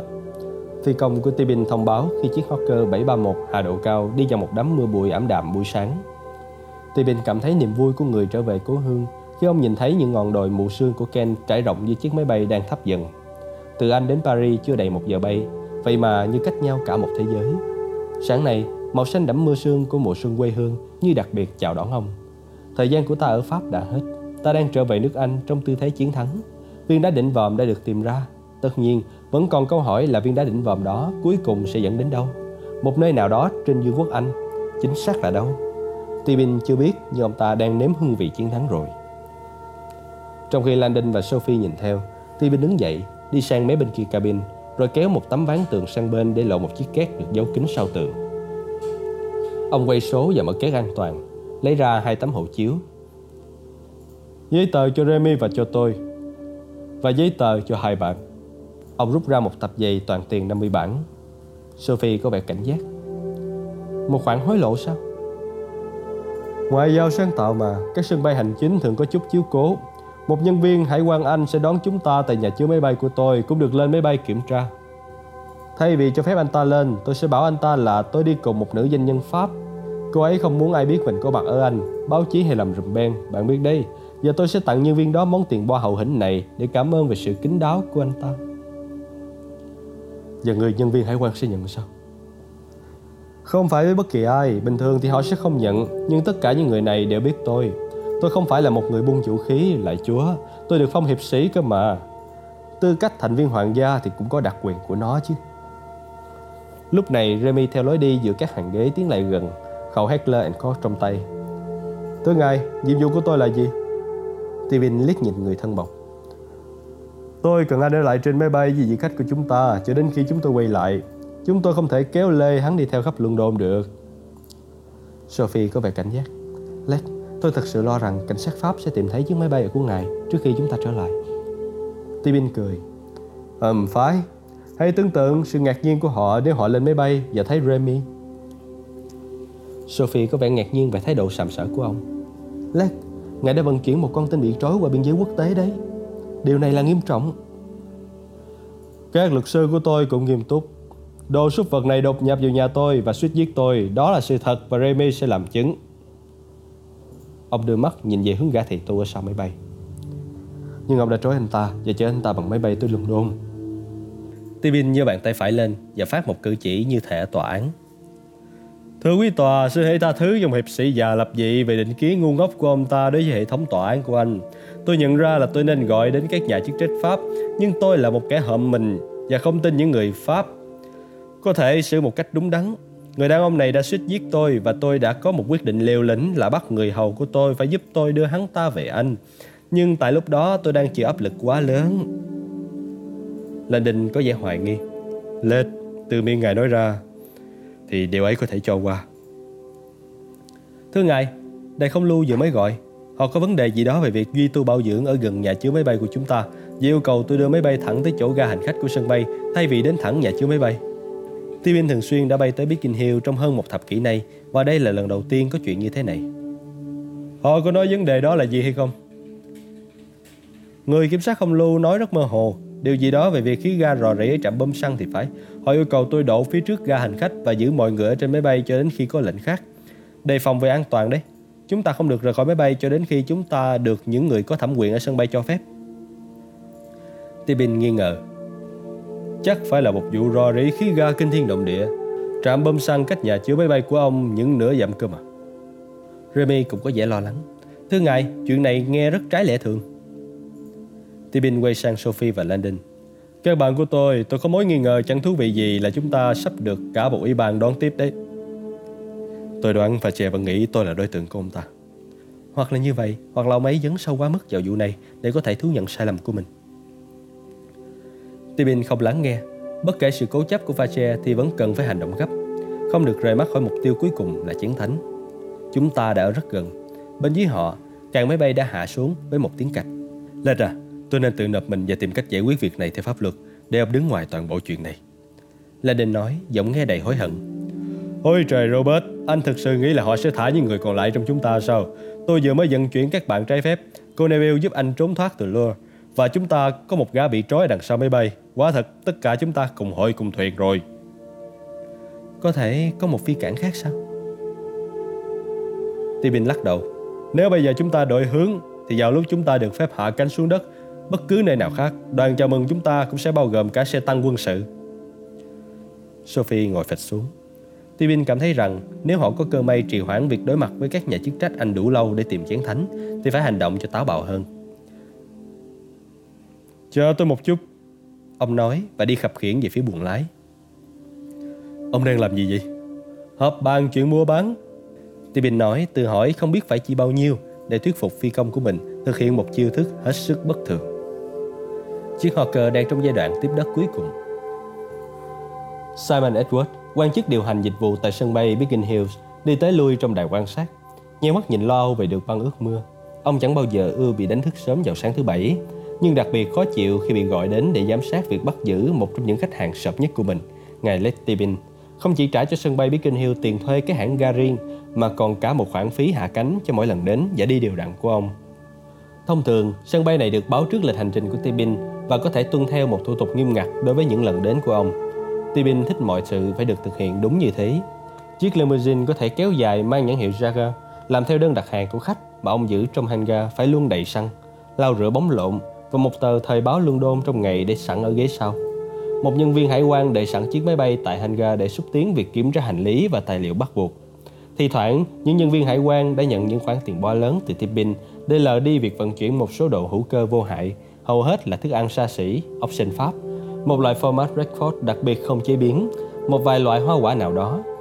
Và chăng nhiều luật của hải quan cũng vô lý, và nếu sân bay Biggin Hill không chịu ý khách của mình thì chắc chắn các sân bay cạnh tranh sẽ hưởng ngay. Pippin được đáp ứng những gì ông ta muốn ở đây, tại sân bay Biggin Hill, và những nhân viên thì thu được lợi lộc. Lúc này, Edward cảm thấy thần kinh căng thẳng khi nhìn chiếc phản lực tiến vào. Ông tự hỏi, phải chăng khuynh hướng hào phóng của Tibin cách nào đó đã làm cho ông ta gặp rắc rối? Nhà chức trách Pháp dường như quyết tâm ngăn chặn ông. Edward còn chưa được cho biết là ông bị kết những tội gì, nhưng rõ ràng chúng rất nghiêm trọng. Theo yêu cầu của nhà chức trách Pháp, cảnh sát Ken ra lệnh cho nhân viên kiểm soát không lưu đánh điện bằng radio cho phi công của chiếc máy bay Hawker và yêu cầu anh ta đến thẳng ga hành khách thay vì nhà chứa máy bay riêng của Tibin. Viên phi công đã đồng ý rõ ràng anh ta tin câu chuyện khó tin về vụ rò rỉ khí ga. Cho dù cảnh sát Anh không thường mang vũ khí, nhưng do tính nghiêm trọng của tình hình nên vẫn xuất hiện một đội được trang bị vũ khí. Tám cảnh sát với súng ngắn đứng ở bên trong ga hành khách. Chờ lúc động cơ máy bay dừng hẳn, đến lúc đó người phục vụ đường băng sẽ đặt những cái nệm an toàn dưới lớp xe để máy bay không còn dịch chuyển được nữa. Sau đó cảnh sát xuất hiện và khống chế những người trên máy bay cho đến khi cảnh sát Pháp đến xử lý tình hình. Chiếc Hawker đã xuống thấp, đang bay lạ lạ trên ngọn cây phía tây phải họ. Simon Edward đi xuống cầu thang để quan sát việc hạ cánh ngang tầm đường băng. Toán cảnh sát Ken đã ở tư thế sẵn sàng, vừa vặn khuất tầm nhìn. Và người nhân viên bảo dưỡng đứng chờ đợi cùng với những cái nêm. Bên ngoài đường băng, mùi của chiếc Hawker ngất lên và bánh xe khẽ chạm đất trong thời gian một hơi thuốc. Chiếc máy bay giảm tốc độ lượng thành vệt từ phải sang trái trước ga hành khách. Thân màu trắng của nó sáng lấp lánh trong thời tiết ẩm ướt. Nhưng thay vì phanh lại và quay đầu vào ga hành khách, thì chiếc phản lực bình thản băng qua làn đường vào ga và tiếp tục đi về phía hangar của Tibin ở đằng xa. Tất cả cảnh sát quay lại và nhìn chầm chầm vào Edward. Tôi tưởng anh nói người phi công đã đồng ý đến thẳng ga hành khách rồi. Edward giật ngớ ra. Đúng là thế mà. Lát sau, Edward thấy mình ngồi kẹp trong chiếc xe cảnh sát phóng qua đường băng về phía hangar ở đằng xa. Top cảnh sát còn cách cả 500 thước thì chiếc Hawker của Tibin đã thản nhiên tiến vào hangar riêng và biến mất. Cuối cùng, khi tấp xe con tới và dừng kít lại bên ngoài hangar, cảnh sát ảo ra súng lầm lầm. Edward cũng nhảy ra, tiếng ồn ào đinh tai. Động cơ của chiếc Hawker vẫn gầm lên khi chiếc phản lực chấm dứt vòng quay thông thường bên trong hangar. Vào vị trí quay mũi ra, sẵn sàng cho chuyến xuất phát sau. Khi chiếc máy bay hoàn thành động tác quay vòng 180 độ và chạy về phía trước hangar, Edward có thể nhìn thấy mặt viên phi công có thể hiểu được anh ta kinh ngạc và sợ hãi như thế nào khi thấy cả một hàng rào xe cảnh sát. Phi công dừng hẳn máy bay và tắt động cơ, cảnh sát tràn vào, chiếm lĩnh vị trí xung quanh chiếc phản lực. Edward cùng với viên chánh thanh tra cảnh sát quận Kent di chuyển một cách thận trọng về phía cửa máy bay. Sau một vài giây, cửa máy bay mở ra. Letty xuất hiện ở khung cửa khi chiếc thang điện nhẹ nhàng hạ xuống. Nhìn thấy có một biển vũ khí nhằm vào mình, ông chống đôi nạn và gãi đầu. Simon, có phải là tôi trúng sổ số của cảnh sát trong khi vắng nhà hay không? Giọng ông có vẻ ngơ ngác hơn là lo lắng. Simon Edward bước lên, ráng nuốt cái cục chẹn ngang cổ họng. Ờ, chào ngài, tôi xin lỗi về sự nhầm lẫn. Chúng tôi có khí rò rỉ và phi công của ngài nói anh ta đến thẳng nhà ga hành khách. À, phải phải, nhưng thay vì như thế tôi bảo anh ta đến đây. Tôi đang muộn một cuộc hẹn, tôi trả tiền cho hành ga này mà. Do cái chuyện vẽ vời né tránh chỗ khí ga rò rỉ nghe có vẻ vẻ là quá ư thận trọng. Tôi e rằng việc ngài đến đã làm chúng tôi hơi bất ngờ thưa ngài. Tôi biết tôi về không đúng lịch chữa bệnh mà. Nói riêng với nhau đi. Phương pháp điều trị mới làm tôi bí tiểu tiện. Tôi nghĩ là mình phải về để điều chỉnh lại thuốc. Đám cảnh sát đưa mắt nhìn nhau. Edward nhăn nhó. Ờ, rất tốt thưa ngài. Thưa ngài, tôi yêu cầu ngã lại trên máy bay khoảng nửa tiếng nữa. Chánh thanh tra cảnh sát quận Ken bước lên phía trước. Tibin có vẻ không vui khi ông tập tễnh bước xuống cầu thang. Tôi à, là không thể được. Tôi có một cuộc hẹn khám sức khỏe. Tôi không thể lỡ cuộc hẹn này. Ông xuống tới đường băng. Chánh thanh tra tiến đến chặn không để cho Tibin rời khỏi máy bay Tôi đến đây theo lệnh của cảnh sát tư pháp Pháp Họ qua quyết ngài đang chở những kẻ lẫn trốn pháp luật trên chiếc máy bay này Tibin nhìn chầm chầm vào phiên thanh tra hồi lâu rồi cười phá lên đây là một trong những chương trình quay phim được giấu kín có đúng không? Hay đấy. Chính thanh tra không nào núng. Điều này là nghiêm trọng thưa ngài. Cảnh sát Pháp khẳng định ngài còn có một con tin trên máy bay nữa. Người hầu của Tibin là Remy xuất hiện ở ô cửa đầu cầu thang. Tôi cảm thấy như mình là một con tin làm việc cho ngài Led, nhưng ngài cam đoan với tôi rằng tôi được tự do đi khỏi. Ông chủ, quả là chúng ta đang bị trễ đấy. Remy nhìn đồng hồ. Ông ta gật đầu về hướng chiếc limousine có thể kéo dài mang nhãn hiệu Jaguar ở góc đằng kia hangar. Chiếc ô tô đồ sộ màu gỗ mung với kính mờ và lớp màu tường trắng. Tôi sẽ đưa xe lại. Remy bắt đầu xuống cầu thang. Tôi e rằng chúng tôi không thể để các ông đi được. Xin hãy trở lại máy bay cả hai ông. Đại diện của cảnh sát Pháp sẽ hạ cánh xuống trong chốc lát. Lúc này, Tibin nhìn Simon Edward. Lạy chúa Simon à, chuyện này thật là lố bịch. Chúng tôi không có bất cứ ai khác trên máy bay. Chỉ như mọi khi Remy, vì phi công của chúng tôi và bản thân tôi có lẽ ông có thể làm trung gian chứ Hãy lên kiểm tra máy bay và chứng thực là không có ai đi Edward biết mình bị mắc kẹt Ờ, dân thưa ngài, tôi có thể xem xét Đừng hồng, từ tôi sẽ xem xét Chánh thanh tra quận Kent tuyên bố Rõ ràng nắm khá vững về những sân bay hành chính Đủ để ngờ rằng Simon Edwards rất có thể nói dối về những người trên máy bay Nhằm duy trì được quan hệ làm ăn với Tippin tại sân bay Biggin Hill Tippin lắc đầu Không, ông không được làm thế đâu thanh tra đây là tài sản cá nhân và cho tới khi ông có lệnh khám xét, ông vẫn phải ở ngoài máy bay của tôi. Tôi đang đề xuất với ông một phương án hợp lý rồi đấy. Ông Edward có thể thực hiện việc kiểm tra này. Không có thương lượng gì hết. Thái độ của Tibin trở nên lạnh lùng. Thành ra, tôi e mình không có thời gian để chịu theo trò chơi của ông. Tôi đã muộn và tôi phải đi. Nếu điều quan trọng đối với ông là ngăn chặn tôi thì ông sẽ phải bắn tôi. Nói rồi, Tibin và Remy đi quanh qua viên chánh thanh tra và ngang qua hangar tới chỗ chiếc limousine đang đậu. Chánh thanh tra quận Ken chỉ cảm thấy ghê tởm đối với Letty Tibin khi ông này là tập tễnh đi quanh qua ông. Đầy vẻ thách thức. Những người có đặc quyền đặc lợi luôn luôn cảm thấy như là họ đứng trên luật pháp. Họ không thể. Chánh thanh tra quay lại và nhắm súng vào lưng Tibin. Đứng lại, tôi sẽ bắn. Bắn đi. Tibin nói mà không thèm dừng bước hoặc ngoái lại. Luật sư của ta sẽ đấu sốt tinh hoàng của anh làm bữa điểm tâm Và nếu anh dám lên máy bay của ta mà không có lệnh khám xét thì lá lách của anh sẽ là món tiếp theo đấy. Không lạ gì những ngón dương vây quyền lực. Viên chánh thanh tra chẳng hề run sợ. Về mặt thủ tục pháp lý, Tebin đã đúng và cảnh sát cần có lệnh khám xét để lên chiếc phản lực của ông ta. Nhưng vì chuyến bay này xuất phát từ Pháp và vì Tây Bezufache đầy quyền lực đã trao quyền, nên chánh thanh tra quận Ken cảm thấy chắc chắn sự nghiệp của mình sẽ tốt đẹp hơn bằng việc khám phá ra những gì mà Tebin dường như cố gắng giấu kín trên chiếc máy bay này. Chặn họ lại, tôi sẽ lục soát máy bay, Chánh thanh tra ra lệnh Người của ông ta lao tới Súng chĩa ra Chặn đường hai thầy trò Tippin Không cho tới limousine Bây giờ Tippin mới quay lại Thanh tra Đây là lời cảnh cáo cuối cùng của tôi dành cho anh. Đừng có nghĩ đến chuyện lên chiếc máy bay này Anh sẽ phải hối tiếc đấy. Phớt lờ lời hăm dọa Chánh thanh tra nắm chặt vũ khí Và bước lên cầu thang rút của máy bay. Tới cửa sập Ông ngó vào bên trong. Lát sau ông bước vào cabin. Quái quỷ gì thế này?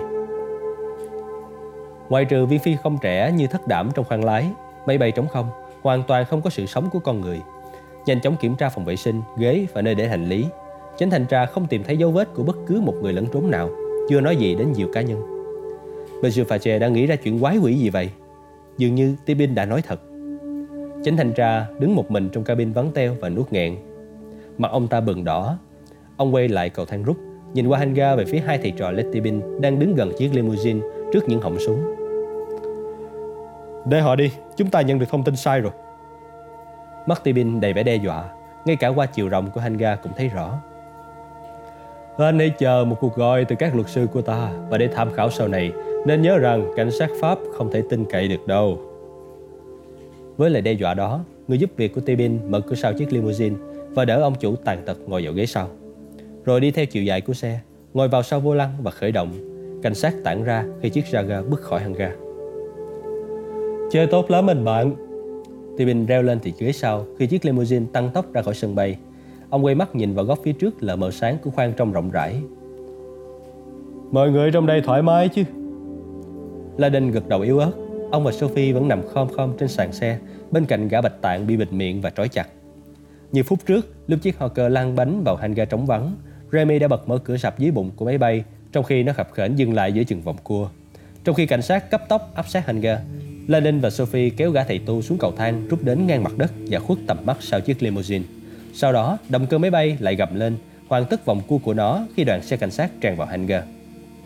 Giờ đây, khi chiếc limousine phóng nhanh về phía Ken, Landon và Sophie lầm cầm đứng dậy đi về phía cuối khoang trong dài rộng của chiếc xe thượng đẳng. Để lại gã thầy tu bị trói trên sàn, họ ngồi trên chiếc ghế dài đối diện với Tippin. Ông già người Anh tặng cho cả hai nụ cười tinh quái và mở tủ rượu của quầy bar trong xe. Tôi có thể mời các bạn một ly được không? Một chút đồ nhắm nha, khoai tây rán hay hạt dẻ. Cả Sophie và Landon đều lắc đầu. Tippin cười tươi và đóng quầy rượu. Vậy thì ta bàn về nấm một của người hiệp sĩ đi. Phố Flit ư? Landon hỏi, nhìn Tippin ở phía sau xe. Có một hầm mộ ở phố Flit ư?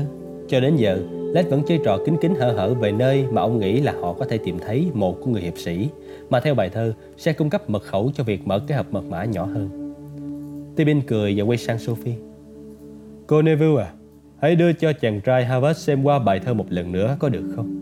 Sophie lục tìm trong túi và rút ra chiếc hộp mật mã màu đen bọc trong giấy da.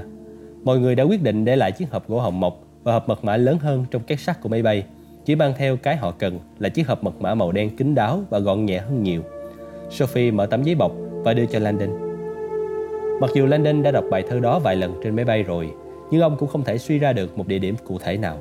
Giờ đây, khi đọc lại những từ trong bài thơ, ông từ từ nghiêng ngẫm thật cẩn thận. Hy vọng giờ đây ở trên mặt đất, tiết tấu ngũ bộ sẽ hé lộ ý nghĩa rõ ràng hơn. Ở London, ý nghĩ một hiệp sĩ được giáo hoàng mai táng. Kết quả công sức chàng chuốt lấy cơn thịnh nộ thần thánh. Người kiếm tìm trái cầu lẽ ra phải ở trên mộ chàng. Nó nói về da thịt hồng và tử cung mang hạt giống. Ngôn từ dường như khá đơn giản. Có một hiệp sĩ được chôn ở London. Một hiệp sĩ đã khổ công là một điều gì đó khiến giáo hội tức giận. Một hiệp sĩ mà mộ của chàng thiếu mất một quả cầu lẽ ra phải có ở đó. Hình tượng cuối cùng được nhắc tới trong bài thơ Da thịt hồng và tử cung mang hạt giống là một ám chỉ rõ ràng đến Mary Magdalene, đóa hồng mang hạt giống của Giêsu. Mặc dù bài thơ có vẻ dễ hiểu, Landon vẫn không sao biết được hiệp sĩ đó là ai hoặc được chôn ở đâu. Hơn nữa, một khi đã xác định được vị trí ngôi mộ, xem ra còn phải tìm một cái gì đó bị thiếu. Trái cầu lẽ ra phải ở trên mộ chàng. Không nghĩ ra. Tibin tặc lưỡi ra vẻ thất vọng, mặc dù Landon cảm thấy nhà sử học hoàng gia đang khoái vì đã nắm được một nguồn tin. Còn cô thì sao Neville? Cô lắc đầu. Hai bạn sẽ làm gì nếu không có tôi hả? Được, tôi sẽ dẫn các bạn đi qua bài thơ này. Nó thực sự rất là đơn giản. Câu thứ nhất chính là chìa khóa. Xin hãy đọc lên nào. Lenin đọc to.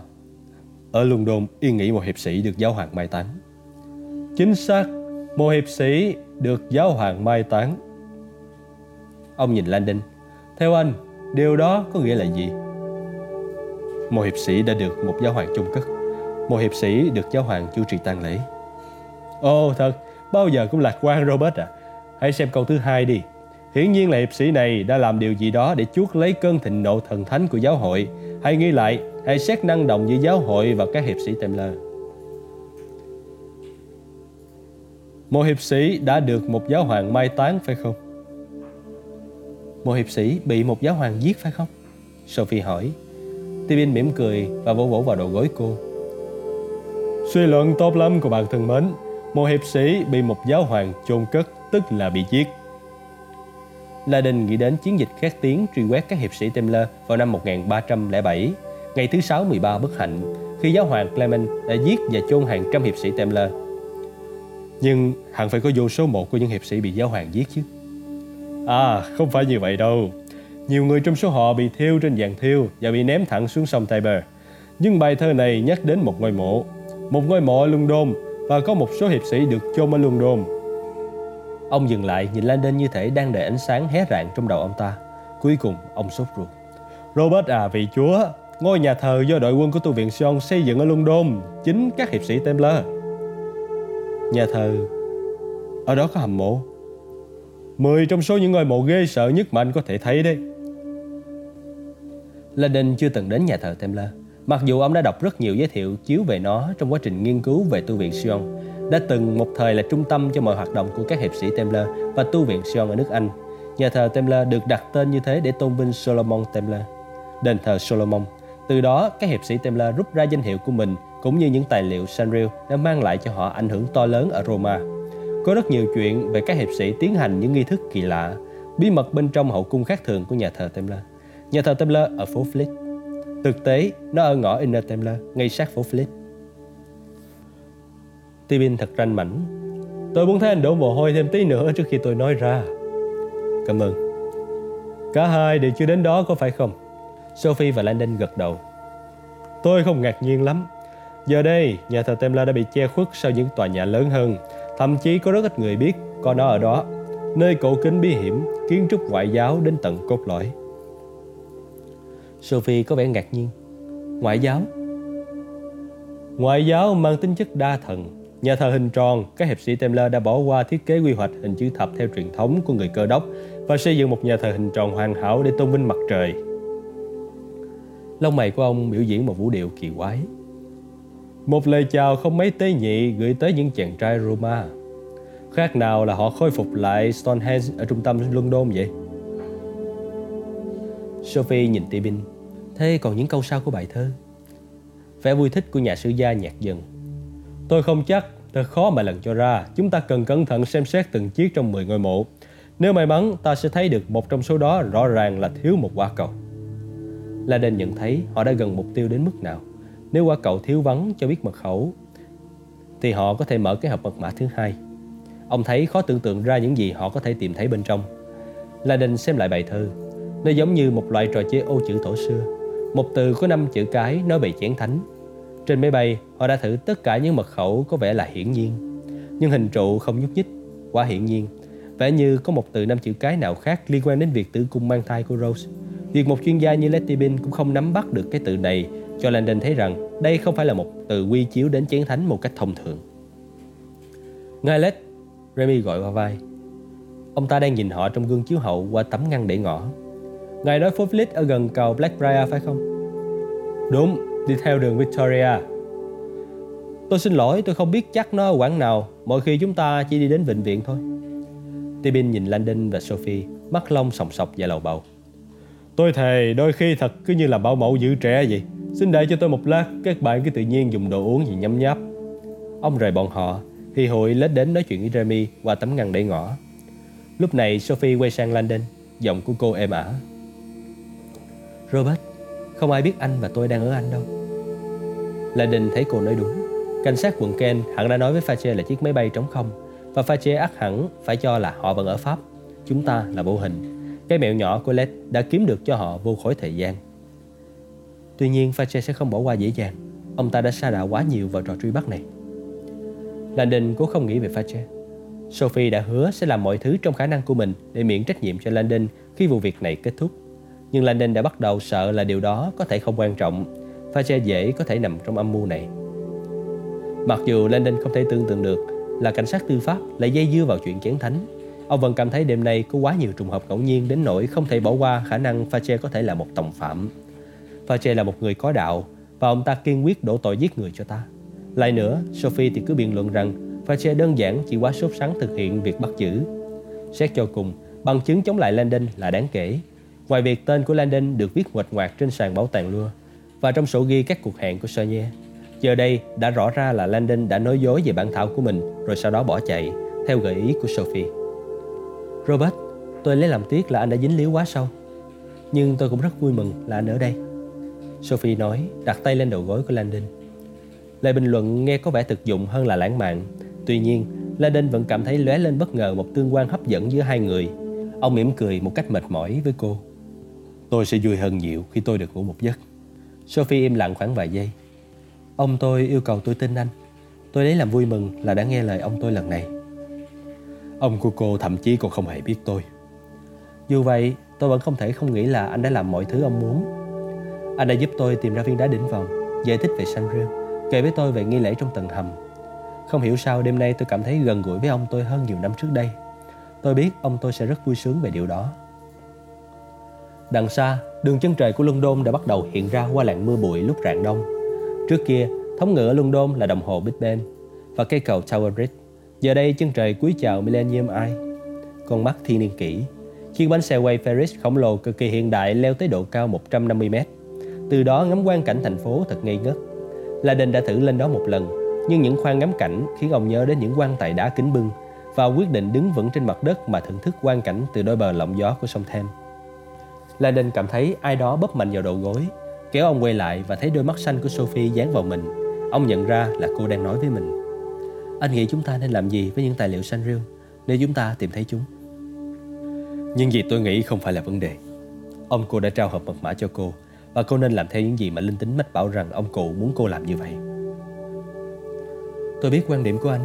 Rõ ràng anh đã viết điều gì trong bản thảo đó, làm cho ông tôi tin vào nhận định của anh. Ông tôi đã lên lịch một cuộc gặp riêng với anh Điều đó là hy hữu Có thể ông cụ muốn bảo tôi rằng tôi đã hiểu sai hoàn toàn thì sao Tại sao ông tôi lại bảo tôi tìm anh, Trừ phi ông tôi thích ý tưởng của anh Trong bản thảo của mình, Anh ủng hộ ý kiến cho rằng tài liệu Sanrio Nên được công bố hay cứ để bị chôn vùi Cả hai ý đều không Tôi không đưa ra nhận định theo một trong hai cách đó Bản thảo đó bàn về hệ biểu tượng của tính nữ thiên liêng Truy tìm những minh họa cho tính nữ thiên liêng trong toàn bộ lịch sử Chắc chắn tôi không mạo nhận là mình biết chỗ chiến thánh được cất giấu hoặc cho rằng nó có nên được tiết lộ hay không. Tuy nhiên, anh đang viết một cuốn sách về nó, vậy rõ ràng là anh cảm thấy thông tin nên được chia sẻ. Có một sự khác nhau rất lớn giữa việc tranh luận trên cơ sở giả thuyết về một lịch sử khác của Christ và ông ngừng lại. Và cái gì? Và việc trình ra trước thế giới hàng ngàn tài liệu cổ như là bằng chứng khoa học rằng Tân ước là thư chứng sai. Nhưng anh đã nói với tôi rằng Tân ước được dựa trên những điều bịa đặt. La đinh mỉm cười. Sophia, mọi niềm tin vào thế giới đều được dựa trên những điều bịa đặt. Đó là định nghĩa về niềm tin. Chấp nhận điều mà chúng ta tưởng tượng là đúng, điều mà chúng ta không thể chứng minh. Mọi tôn giáo đều miêu tả Thượng Đế qua ẩn dụ, ngụ ngôn và cường điệu, từ những người Ai Cập cổ cho đến các trường đạo ngày Chủ nhật. Ẩn dụ là một cách để giúp trí óc chúng ta xử lý những gì không thể xử lý. Vấn đề chỉ phát sinh khi chúng ta bắt đầu tin những ẩn dụ của chính chúng ta theo nghĩa đen. Vậy là anh tán thành để những tài liệu Sanrio bị chôn vùi mãi mãi. Tôi là một sử gia. Tôi chống lại sự hủy hoại tài liệu. Và tôi muốn thấy những học giả tôn giáo có được thông tin nhiều hơn để suy ngẫm về cuộc đời khác thường của Jesus Christ. Anh đang lập luận cho cả hai phía trong vấn đề của tôi. Tôi, Kinh Thánh là kim chỉ nam cơ bản cho hàng triệu người trên hành tinh này. Và bằng cách tương tự các kinh Koran, Torah và Pali Canon đã dẫn dắt những người của các tôn giáo khác nếu tôi và cô có thể khai quật được tài liệu nói ngược lại những câu chuyện thần thánh của tín ngưỡng Hồi giáo, tín ngưỡng Do Thái, tín ngưỡng Phật giáo, tín ngưỡng của kẻ ngoại đạo, thì liệu chúng ta có nên làm điều đó chăng? Chúng ta có nên phất lên một ngọn cờ và nói với các Phật tử rằng chúng ta có bằng chứng là Phật tổ không sinh ra từ hoa sen, hoặc giả là Giêsu không được sinh ra từ sự thụ thai trinh khiết theo nghĩa đen. Nhưng ai thực sự hiểu tín ngưỡng của mình đều hiểu những câu chuyện đó là ẩn dụ. Sophie có vẻ hoài nghi bạn của tôi, một người sùng đạo cơ đốc dứt khoát tin rằng Christ đi trên mặt nước theo nghĩa đen, biến nước thành rượu vang theo nghĩa đen và sinh ra từ sự thụ thai trinh khiết theo nghĩa đen. Quan điểm của tôi chính xác là ngụ ngôn tôn giáo đã trở thành một phần kết cấu của hiện thực và việc sống trong hiện thực đó giúp hàng triệu người xử thế và trở thành người tốt hơn. Nhưng có vẻ như hiện thực của họ là giả dối. Cũng chẳng giả hơn hiện thực của một người giải mã toán học lại tin vào số tưởng tượng bởi vì nó giúp cô ta giải những mật mã. Cái đó không hợp lý. Một khoảnh khắc trôi qua. À, giờ nãy cô hỏi gì nhỉ? Tôi cũng không nhớ. La mỉm cười. Đúng là lần nào cũng hiệu quả.